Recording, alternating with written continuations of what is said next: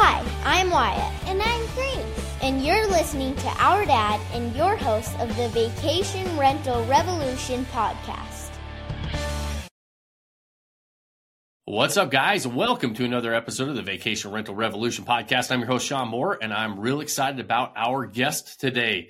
A topic that is very, very important for all of us investors is how are we going to finance our investments? And I've got Nate Borghi from the lender joining us, talking about some specialized financing solutions that they offer that investors should be very, very aware of. And hopefully you can utilize these. So, Nate, thanks for joining me. And I'm excited about our conversation today. Yeah, thanks for having me, Shawn. Absolutely. So, so the two types of financing. So, one, we've got a lot of people that are new to investing we assume that really traditional, conventional type loans are are all that's available to us as investors. And that's not the case. And we're going to introduce, and, and maybe some of you that are brand new to investing, these are going to be an introduction to some different loan products that maybe you're not even aware of. Those of you that are lenders, or excuse me, lenders are that are investors, it will be some clarity on some products that you're maybe familiar with, but there might be a little bit different the way you can access them. And we're going to talk about DSCR loans and bank statement loans for us investors as we start to build and scale our portfolios. So, Nate, before we start, let's um, tell a little bit about the lender, give us a little bit of background there, and then let's dive into, if you would, kind of explaining these different loan products that are different and how they're different than conventional products. And then we're going to dive into some real details. So, I just wanted to like dive right in. Yeah, sure. Um, so let's start with the lender. So we're a direct lender mortgage banker. I run the retail division for the company, which that just means that we deal directly with the consumer. Um, we are focused on what is called in the industry non-QM loan products. And all that means is that it's just loan products that are outside of the normal traditional qualifying Fannie Mae, Freddie Mac, FHA, VA. So these loan products are, they've been around for a long time. Um, and that they focus on qualifying the borrower based on different criteria than just your personal tax returns, W 2s, pay stubs. Yeah. Um, and the company has developed these products over, uh, we, uh, uh, we started the company in 2018. And so we have a long track record of developing these products and uh, seeing success in the market. Yeah. Uh, and I think that that's important for those of you listening to understand that, you know, there's a lot of people who offer these types of products. The lender and Nate and your guys' team, you specialize in this, right? You don't focus outside of these non QM products. And which the reason that that's important is because you guys really understand the nuances of these of these types of loan products when we start to dive into as investors because there's a lot of people who offer them and there's a lot of people who broker these types of these types of loan products out and but they don't really understand them because it's not obviously the, the bulk of their business a lot of people it comes from traditional financing. That's not the case with you guys. I think that's an important uh, an important note to make as we start to talk about this is you guys really understand what you're doing in these types of products in, in this arena. Yeah. I think it's also important to note that um, just because a loan is labeled a DSCR loan, so say for example, one DSCR loan from XY lender to the lender could be very, very different. Yeah. Um, and we'll get into that. Yeah, yeah, awesome. Well, let's let's define and talk about what DSCR loans are and how they can benefit investors, how we can use them to build our portfolio, why they're so popular. I, I personally have a couple DSCR loans on different properties in my portfolio, and they're they're a phenomenal tool to help you scale and build your portfolio. Yeah, sure. So DSCR, so we love acronyms in the mortgage world. Um, debt service coverage ratio. So all that means is that the, what we're looking at is does the rent cash flow, the monthly rents cover your mortgage payment, principal, interest, taxes, and insurance? And as long as it covers the, the mortgage payment one to one, then you qualify from an income perspective. So again, we're not looking at tax returns, W-2s, pay stubs. We're underwriting the property itself, not the borrower.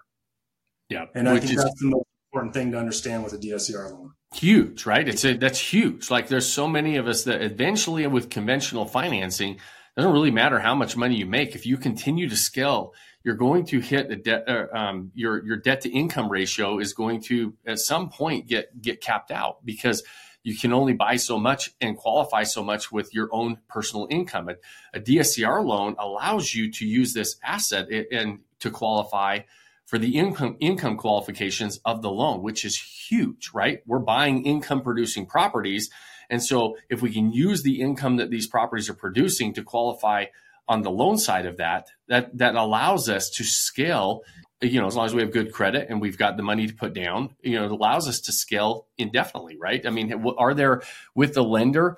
And I, another point that you made that I want to back up just just quickly on is tr- in traditional conventional type loans, the products themselves are not hugely different as far as the, maybe the lenders might be a little bit different, the service you get, the relationships you have, all those things might be different, but the products themselves on the conventional side are not very different.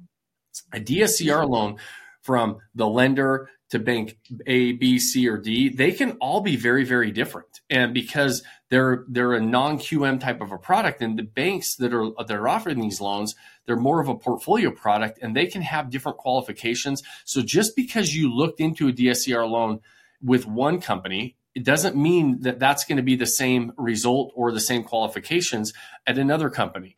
Nate, you just mentioned a one to one ratio. Is that where you guys are at right now? There's a lot of companies that are at a 1.25, 1.35, I've heard on debt service coverage on that ratio. And so that, that little, that might sound like a little difference. That's a big difference from lender to lender. Yeah, I mean, I think that to understand it, it's in traditional loan products, you have loan guidelines, and those loan guides are set by the agency, whether that's Fannie Mae, Freddie Mac, FHA.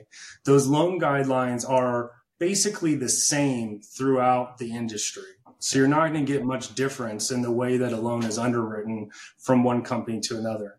With non QM, the company itself uh, like with us as a lender, being a direct lender, we write our own guidelines. So while they're structurally the same um, in qualifying, being that we're taking rents to qualify rather than uh, personal income, the way that we look at the nuances of the loan qualification are very, very different. So to your point on the debt to income or on the DSCR. So we have really three different tiers of DSCR. We have a zero DSCR, which you can uh, qualify for a DSCR loan without showing any rents. That comes into play when there's a, a property that's unique that maybe it doesn't have comps and there's no rental comps to, to give us a DSCR ratio. We have guidelines that allow us to originate that loan product um, being that that's a, a, little bit more down payment, a little bit higher interest rate, obviously, because there's no rents to qualify. We have the standard one to one ratio that we just went over. So rents equal mortgage payment. Yep. And then we have a next tier up at 1.25 that allows you for a little less down payment um, qualification where the DSCR is outperforming the market. Yeah.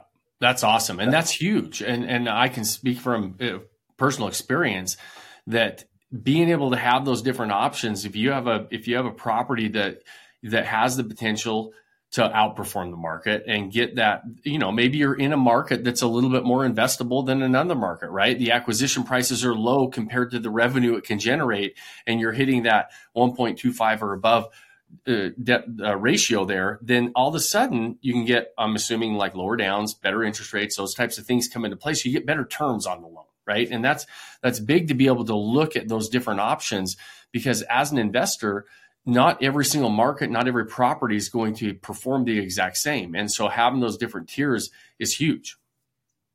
Yeah, absolutely, especially in the short-term rental space. You, um, you know, you we we have our guidelines. We're unique in the way that we write our own guidelines, and we made a concerted effort to really address short-term rentals head on. And so, what I mean by that is that a lot of companies um, say they will finance short-term rentals with DSCR loans, and and really what they're doing is they're utilizing a zero DSCR. So they're not really looking at the short-term rents. Yeah. They're doing the loan based on no rents. yeah. right? And and uh, using that to promote a short-term rental DSCR. What we've done is that we've gone directly to our investors that we've worked with for you know since 2018, and we've written guidelines specifically to the STR space, which is unique, um, unique uh, from a lending perspective. Yeah, that's that's a, another big key point is DSCR loans have been around for a long time, right? They're, they're, they're not a, it's not necessarily a new concept.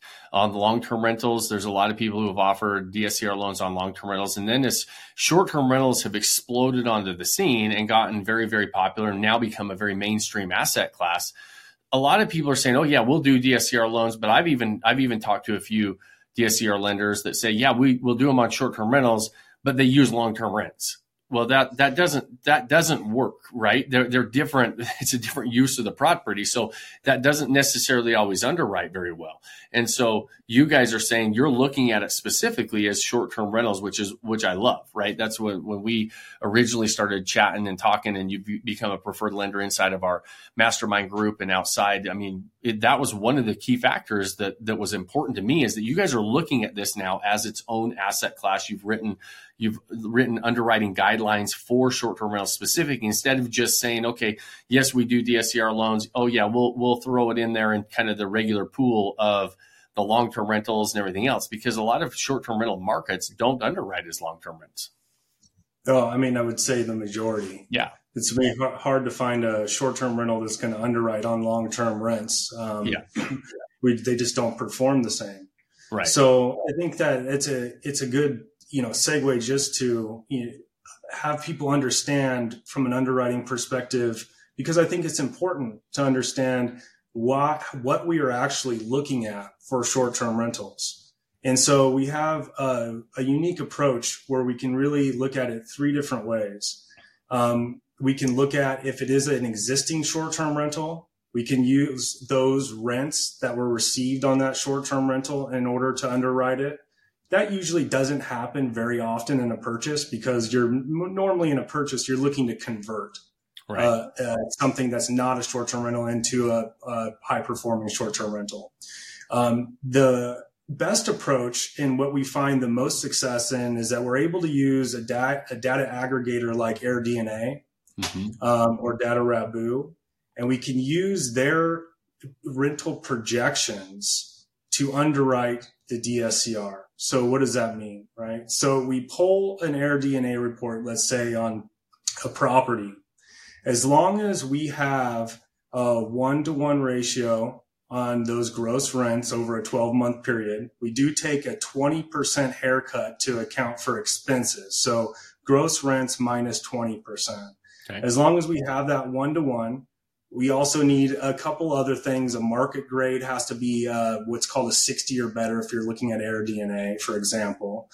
Um, and we have to have a five comps, right? If we meet those criteria, which more than more than likely we're going to, then we can use that AirDNA report along with an appraisal, and we don't need a, a 1007 what it's called, a yeah. rent survey from the appraiser right? So that's unique in the space is using that uh, short-term rental data in order to underwrite the property. Now, if that doesn't work for whatever reason, maybe there's not enough comps or the market grade is slightly worse than a 60, we will get a 1007 from the appraiser. That's just a 1007 is just another word for a rent survey. So the appraiser does the appraisal on the property at the same time they do a rent survey. But what we do is that we provide the short term rental comps to the appraiser to help them do their job and and then put the short term rental income on that 1007 in order to underwrite it or the, the rent survey. So so we found a lot of success in that. Appraisers love that we help them find the comparables right. that are in the area, and uh, and that helps us move through the underwriting process pretty smoothly.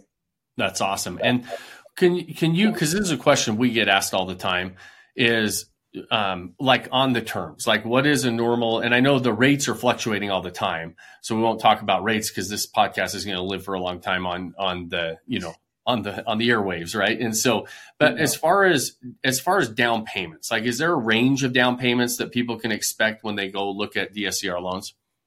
Yeah, so um, so we offer as little as fifteen percent down. Okay. Uh, so 15% down, I would say that typically 20% down is really, really where you're going to be the most of the yeah. time in order for the to DSCR. Uh, so somewhere between the 15 to 25 range, I would say is what we see the most. Yeah. And, and what about how much because obviously with these types of products you're going to have a little higher down and you're going to have a higher interest rate. Is there a typical spread between what like kind of conventional rates are and then the dscr kind of lender products? Is there a normal spread between that? Like is it a point point and a half higher? Like what is a what is a typical spread between conventional rates and and a dscr type loan? You know what shawn it's um, funny it's it's been narrowing. So i would say typically about 1% rate if you're looking at a second home product yeah. be, because of where the market's at right now. Right. Yeah. Um, so it's, it's not a it's not as big a spread as people might think. Right. And I've always said, like I've always said, plan on 20, 25% down and about a point to a point and a half higher on rates than, than you would a second, second loan product. But I, I've been seeing the same thing. It seems like that gap is narrowing. And so, yeah, it, it, and I mean, and honestly, if you can get in a 15 or 20% down, you know, that's a, that's a good down payment anyways. I know that there are some second home loan products in the 10% down range, but again, you're going to be limited on how many of those types of products you're going to be able to get and they're full doc loans, right? You got to be able to qualify and that property's not going to qualify. You mentioned before there's different ways to look at comps and in, up to today, we haven't seen a lot of properties that are trading, re- reselling as short term rentals, and you're using the existing revenue, right? But mm-hmm. some of them that are selling that are that have existing revenue, what if it's underperforming? What if like because we buy properties that in their you know and they're great properties, they're in good markets, they're set up you know beautifully, and the the person doesn't know how to market it or they're not they're just underperforming. Are you forced to use the existing rental history, or can you look at more what those projections look like on the data aggregators? Yeah, yeah, great question. Um, no, so if it, if the market rents don't perform, then we don't we don't use them. We don't look at them, and in that case, we would defer back to the either the AirDNA report or the 1007, the rent survey. Gotcha. So you kind of you do have the ability to use kind of whatever one is more favorable as far as revenue, and and I'm assuming this the the opposite is true. What if you have a property that's performing really really well and has really good history, but the revenue projections are lower on those data aggregators? You can go. You I'm assuming you could look at the the revenue the revenue that it's actually generating. Yeah, spot on. Yeah, awesome. That's that's awesome. And so, anything else like how do like tell me like uh, you know from just as a we're talking about these loan products what are some i know you guys work with a lot of investors and and i've got some stories of how we utilize these types of loans to scale our portfolio.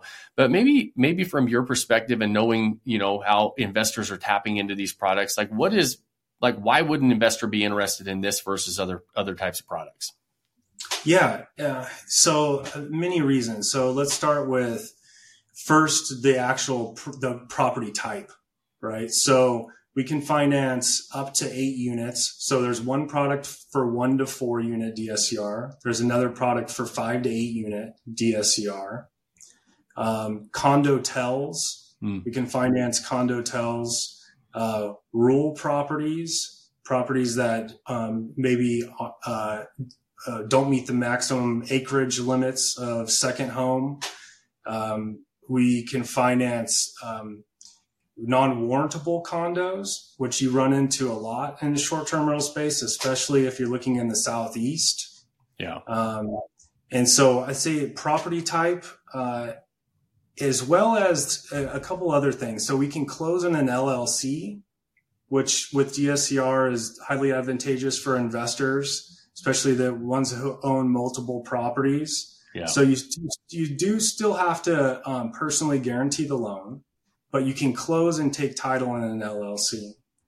There is no maxed number of financed properties. So with Fannie Mae, Freddie Mac, you have a max of 10 financed mm-hmm. properties. We don't have a, a max here. It's really a business purpose loan created for investors. Um, I think those were those are some of the highlights of what investors typically ask for. Maybe maybe something else would be like uh, interest only payments in order to maximize cash flow, uh, especially in the market and what what we're dealing with right now. With you know, hopefully the the we've seen the highest rates, like you mentioned earlier, and we've we're starting to see signs that rates are coming down. But I think industry wide, most experts uh, see a refinance event in the next 12 to 24 months, whatever the timeline might be. And so we can structure the loan with knowing that, you know, we're going to be looking at a refinance event in two years. So we want to structure the loan accordingly. Yeah. Right. So we want to give an interest only payment, maximize cash flow, knowing that, you know, we're going to come out of this loan eventually. Awesome. Awesome. Another thing that I know that you guys are doing a little bit different um, is allowing uh, the maximum allow allowable seller concessions is gone up, yeah. right? And that that's a that's a big thing right now to either buy down your prepayments, your interest rates, whatever it is, to be able to to allow the seller to contribute more toward some of those, you know, closing costs and and buying down some of those rates, right? Yeah, we're advising all of our clients in their negotiations to try to maximize a seller credit. So the concessions typically on a non-QM loan are going to be between three and four percent. We have in our guidelines where we allow up to six. Yeah. And so to your point, that exactly that's exactly what we want to do is we want to get that six. We want to use that to minimize cash out of pocket, buy down prepayment penalties, and prepare for the refinance event in the next couple years. Right. What about, and I know you guys have, and maybe it's not across the board on every product, but I, I, I believe you guys have a 40 year interest only type of an option, like a 40 year amortization. Is that, because again, helps maximize cash flow, right? When you start to look at that, I'm just curious, is that something that you see as that is going to grow in popularity as amortizing over a longer period? You know, I think that you would probably, I think from the consumer standpoint, the longer they can amortize the loan, the better. This, these loans are a vehicle to grow wealth through appreciation, yeah. not necessarily pay down debt. I'm sure all your, all your um, membership knows that. Yeah. So it's, it comes down to the investor. So 40 years the longest that I've seen, and we do have quite a people take advantage of that along with the interest only option. Is that available on all the products we're talking about, or is it are they specific products and, and different requirements? Uh, it's available on the DSCR loan product. Okay, yeah, yeah, awesome. Well, let's let's like on, so we've been talking about the the DSCR, but another thing that a lot of people are not aware of is available is the bank statement loans and what those look like. And so can we shift gears a little bit and, and talk sure. a little bit about a bank statement loan, the difference between the two, a DSCR and a bank statement, and maybe why and we would consider one versus the other? Yeah, uh, bank statement loans like DSCR have been around for a while. And when you think about it, it makes a lot of sense, right? You're qualifying based on cash flow from self-employed individuals into their bank statements themselves, right? So we're looking at actual income coming in, not tax returns.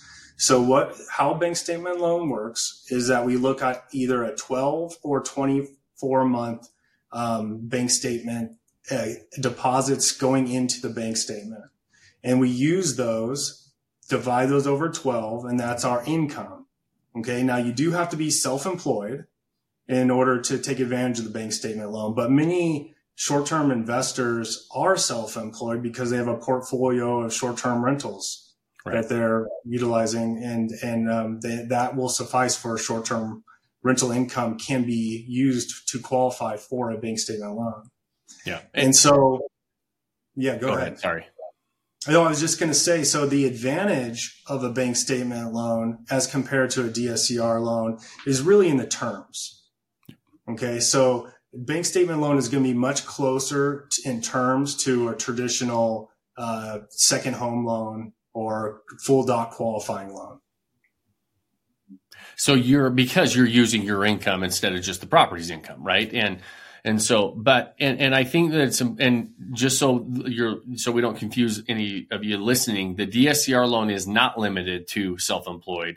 The bank statement product that you guys offer is limited to self-employed because it's really built for them, right? It's built for self-employed because they know, hey, listen, we've got actual income coming in. Um, do you care at all about what's going out, or do you just look at deposits, or are you looking at, the the everything coming out as well? Like, are you looking at? You're not looking at net income necessarily. You're looking at just actual gross income coming in. Yeah, correct. Yeah, we we give um, there's a CPA that provides an expense factor for yep. the bank statement loan, and so we do use an expense factor in qualifying, but we're not looking at actual uh, outgoing uh, cash coming out of the bank statements. We're looking at incoming deposits to determine income. And are these only available for investment products, or can you do you guys offer the bank statement loans for personal for regular home? Like if I wanted to buy a personal residence as well, because DSCR is limited. You can't you you have to have that. That has to be an investment product, obviously, because if you're using it now, all of a sudden it doesn't have any income coming in, right? So by by definition, the DSCR doesn't work as a primary resident. Does the bank statement loan work as a primary? Yeah, absolutely. So yeah, um, and we do a lot of second home bank statement uh, loans as well. Yeah. So kind of, I mean, just kind of in line with the traditional second home loan from you know uh, full doc qualifying Fannie Mae, uh, bank statement loan second home uh, works as well, and so it's we we we've been seeing that uh, an uptick in bank statement loan purchases because of you know the ability to show that income coming through for self-employed borrowers. Yeah yeah. And and as we so so a couple different products there that a lot of people aren't you know a, a, lot of people aren't aware of it. It's it's amazing how many how many times we talk to people and, and i just kind of assume that people understand the the loan products that are out there and available even on the dscr or the bank statement because like you said those products have been around for a long time. It's just in our world they haven't been they, there's not a lot of people who have focused specifically on taking these products and tailoring the underwriting to our specific asset class you know? And so I, I, think that that's it's really exciting to be able to that you guys are doing that at the lender now one of the big always a big question mark and always a big talk, talking point for me when i talk to people is what's going on in the market right and a lot of the market has to do with the the interest rates the banking environment, all these different things. And so, how do some of these market trends, or what are you guys seeing, and how is it going to impact the short term rental, like even the terms availability? Do you see it having that negative impact? I know that when when all this, like when rates really shot up, a lot of lenders that were out there saying they did DSCR, uh, and they they said, "Oh, we're going to slow down and we're not going to do it on my short term rentals," because to that point earlier, they were just taking a, a long term product and trying to let you know tag on short term rentals with it. How do you guys feel like the the market trends are going to impact the availability for these types of products for us as investors? I, you know what, I think that we have a proven track record now, which is great over the last three to four years of these loans really performing. And so from our investors that we speak to, we don't see anything changing as far as the guidelines to uh, short-term rentals with our, with our products, which is fantastic. Yeah. Um, the market, the market itself is, you know, it's, I love this topic because it's, it's such a fun one to talk about and, you know, what we think is going to happen next. And it's definitely a hard one to predict, right? So it feels to me like what we're seeing is some of the uh, short-term rentals that aren't performing. People are realizing that and, and getting out of that short-term rental for whatever reason may be um, which I think provides a lot of opportunity for those who are really well adapt to uh, operate short-term rental the right way. So a lot of people jumped in two feet and didn't really know what they were doing, and maybe they, you know, it's not it's not what they do professionally, and they didn't spend the time with, uh, you know, going through uh, courses like w- with Vodacy, and so I think there's a lot of opportunity out there. Now, as far as you know, interest rates in the market, that's something that I study, you know, daily. And, um, and I can tell you that I, we really feel that we've seen the highest of what is going to be for interest rates and that we're on a slow tick down. I mean, the 10 year was uh, the 10 year note for people who aren't technical is really the kind of the benchmark for what uh, interest rates are based on. And we were at a peak of 5% a few months ago and we're down to 4.3. Yeah. Um, and so uh, many people think that we're going to be, you know, another, you know, 1% to 1.5% lower by the, you know, third quarter of next year, uh, especially going into the, uh, you know, presidential election. Yeah. And so I think that there's going to be a lot of opportunities for, again, like we talked about, for a refinance. Now, when those rates come down, and I'm sure you're um, you're you understand this as well as anybody, is that when those rates come down, that's going to be a lot a lot more demand in yeah. the market for people who are going to be ready to pull the trigger on their next purchase. So yeah. I think you know if you can get into a deal now, um, negotiate that six percent seller credit, uh, find something that works. I think you're going to be better off for it come this time next year. Yeah, I, I couldn't agree more. I talk about this all the time on a monthly webinar that we put on. And it's just, I mean, I, I think there's so much pent up demand right now in, in a lot of people sitting and waiting for rates to come down, waiting for rates to come down. When they do, I think we're going to see a run on the market like we like, like almost maybe like we saw in COVID or maybe even more. And, and that's, that's good and bad. It's you know the, all of a sudden now uh, you know housing affordability. You, you, think it's bad now. House prices are going to skyrocket again because inventory is so low, right? And when demand hits like it, what I believe it will, and I think that, and they maybe maybe correct me if you think I'm I'm wrong, but I've been saying I actually think that they the, the Fed will try to lower rates gradually. I don't think they're going to just bring them down pretty quick, even if even if the indicators would tell them to do so. I don't think they're going to. I don't think they're going to bring them down as fast as they raised them, if if that makes sense. Because oh. I think part of their consideration is they don't want house prices to skyrocket. Now, those of us, if you buy properties right now, even at a higher rate, we're buying them as investments. It's kind of nice to have that appreciation, right? And so the more assets we can stack right now, we're being very aggressive because there are a lot of operators in the short-term rental game that got in riding the wave the last few years when you know anybody who owned a property was making money because it was like having toilet paper during covid if you owned a short-term rental last couple years. That was never going to last. And now that that wave is going out even though demand is strong there's a lot of operators that make a lot of money but there's a lot of operators that are struggling and they're putting really good properties on the market and there's not a ton of buyers out there that you have to compete against right now. So you can go and, and we're, we're being so aggressive right now. I always, I always tell people that, you know, in the game, I've been full time investing for 23 years. Our buying cycles are very cyclical and they're very in when we're buying is when a lot of people start to wait. Well, people started waiting on the sidelines the last year. So we're being super, super aggressive right now because all indicators are now's a really, really good time to be getting in when a lot of people are sitting there saying, nah, I don't really want to get in because the rates. It's the last thing you should be focusing on because I did a, I went back for uh, all the way back, I think 1953 or 1952, one of those. And then I did it every 13 years and I showed the rates and rates were all over the board. They were like, I mean, every, they were up and down and all over the place the whole time between 1953 until now. But what wasn't all over the board was house prices continued to go up every single time. Even when rates jumped, house prices continued to climb, and so did rents, and so did revenue. Right, and so it was um, it was interesting to look at what everybody's focusing on is is probably not what they should be focusing on now. Do we? Does it affect our underwriting? Does it affect our bottom line and the cash flow and everything else? Absolutely. You know, it, I mean, it can't be ignored, but it's a line item on our expense. You know, as a, it, our our debt service is just an expense that we have to account for as an investor. And we just still need to make sure we're buying quality assets, quality areas. We don't want to buy negative cash flow.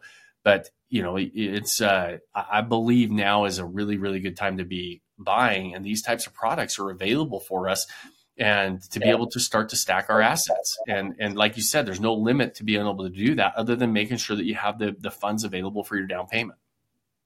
Yeah, I mean, I, I agree with everything everything uh, you just said. I mean, rates, you know, up on an elevator, down on an escalator. is Yeah. kind of the, the sentiment, right? Yeah. So I, I agree with you. We we went through a period of a decade of almost you know zero real rates, Yeah. right? And that's not gonna that's not gonna happen again anytime soon. Yeah. So we're gonna see a normalization of, of interest rates. Now I do think we're gonna see a correction, but like to your to your point and and to to mine down on the escalator. So I think that if you can get in now, I mean we know supply and demand Yes. right? There's there's the demand isn't going away, and the supply is not going to all of a sudden increase. Yeah. And the, so there is no catalyst out there for a you know a 2008 event of you know um, uh, creating supply through you know some people suddenly having to foreclose. That's not happening. Yep. So I think that picking your spots right now while people are on the sidelines is is a is a is a great approach.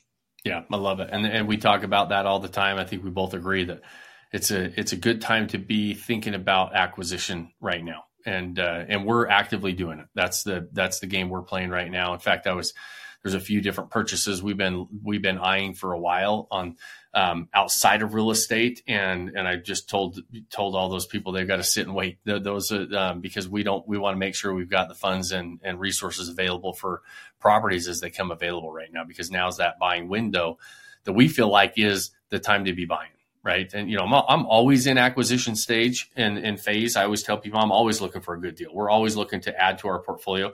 But there are certain seasons where we're a lot more aggressive and that right now is one of those seasons because there's a lot of people are waiting because it's going to get a lot harder and more expensive.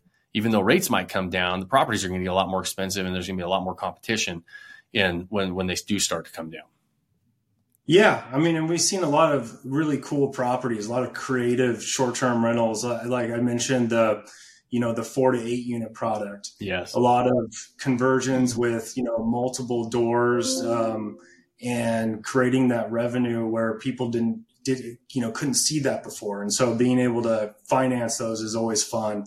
Um, we love those those creative properties.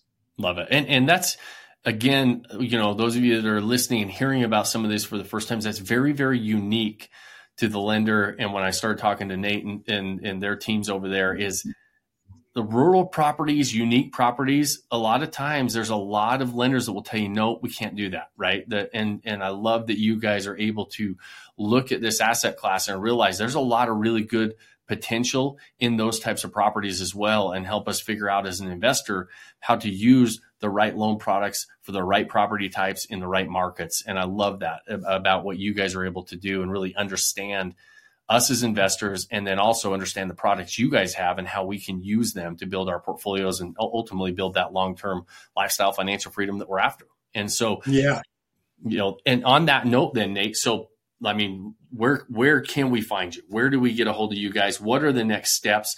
If somebody's listening, because I know there's a lot of people out there listening, thinking, "Hey, I, you know, this is a huge piece of the puzzle is finding the right finance partner and understanding the right products that work for your property goals." So, where can they get in touch with you guys, and where, you know, what would be the next steps? Yeah, so um, I, we find the best approach in, in really connecting is through a scheduled call. And so we have our calendar links that we use uh, on our website. Um, so I think the best place to go is to our web, website, and um, and obviously I'll I'll give that to you so you can put it in the show notes for everybody. But it's uh, uh, retailthelender.com. Perfect. And and so if you're interested in scheduling a call is the best way to do that. I think it's important to note too that a lot of the underwriting on these loans is done up front and a lot of these properties are unique and they require us to get eyes on them. So we have a great process of pre underwriting the property that you're you might be interested in so you know that the financing is going to be available so you can you know write an offer confidently um, i think that's where a lot of lenders fall short is the you know the potential buyer doesn't really know if it they can get the financing they need on the property. So um, we've we've tried to fix that and uh, and make sure that we're we're right on top of that. So everybody knows that if they're writing a contract that's something that they know they can get the financing on immediately.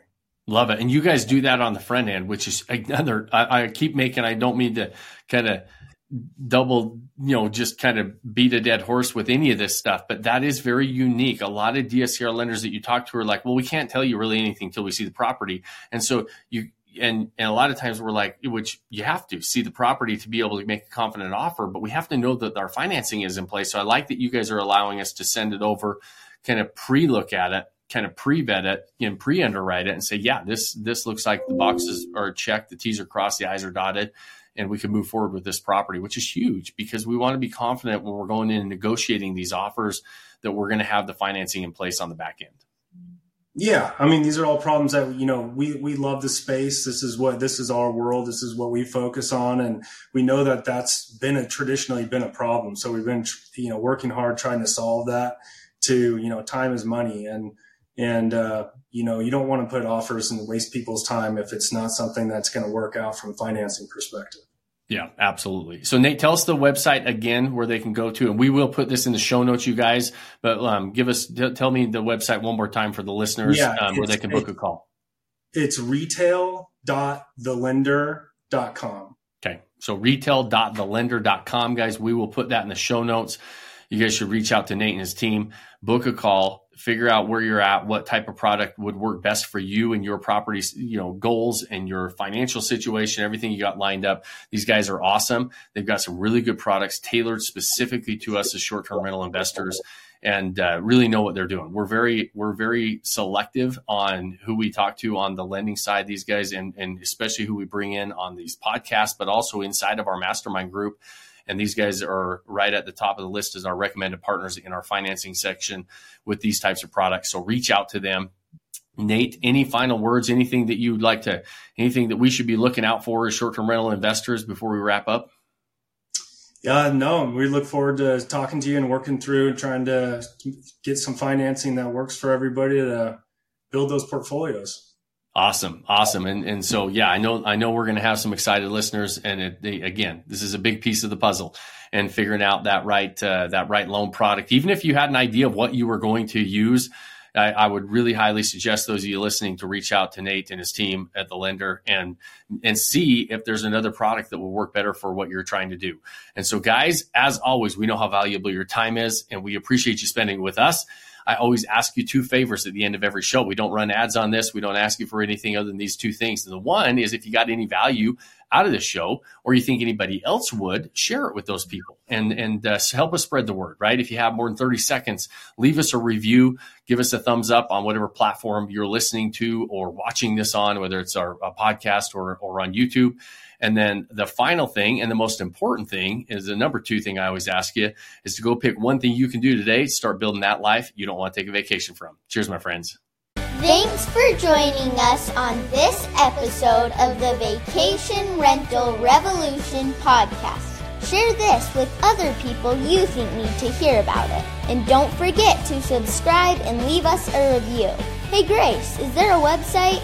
Yes! For more amazing content and expert advice, visit Vodyssey.com. Thanks for listening, and we'll see you on the next episode.